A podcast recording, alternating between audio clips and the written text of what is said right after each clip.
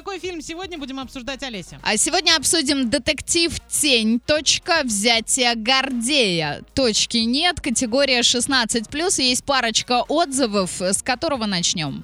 Ну, с первого. С первого, спасибо. Потому что они оба хорошие. Авторы решили, хотя нет, слушай, авторы решили просто показать один момент из жизни оперативников на большом экране. А Вышло с малым бюджетом, мне кажется, что даже кассовые сборы будут совсем небольшими. Актеры играют хорошо, понравилась идея с подменой лиц, этакий человек-фантомас. Музыки мало, внешне фильм снят в Москве, но локаций недостаточно.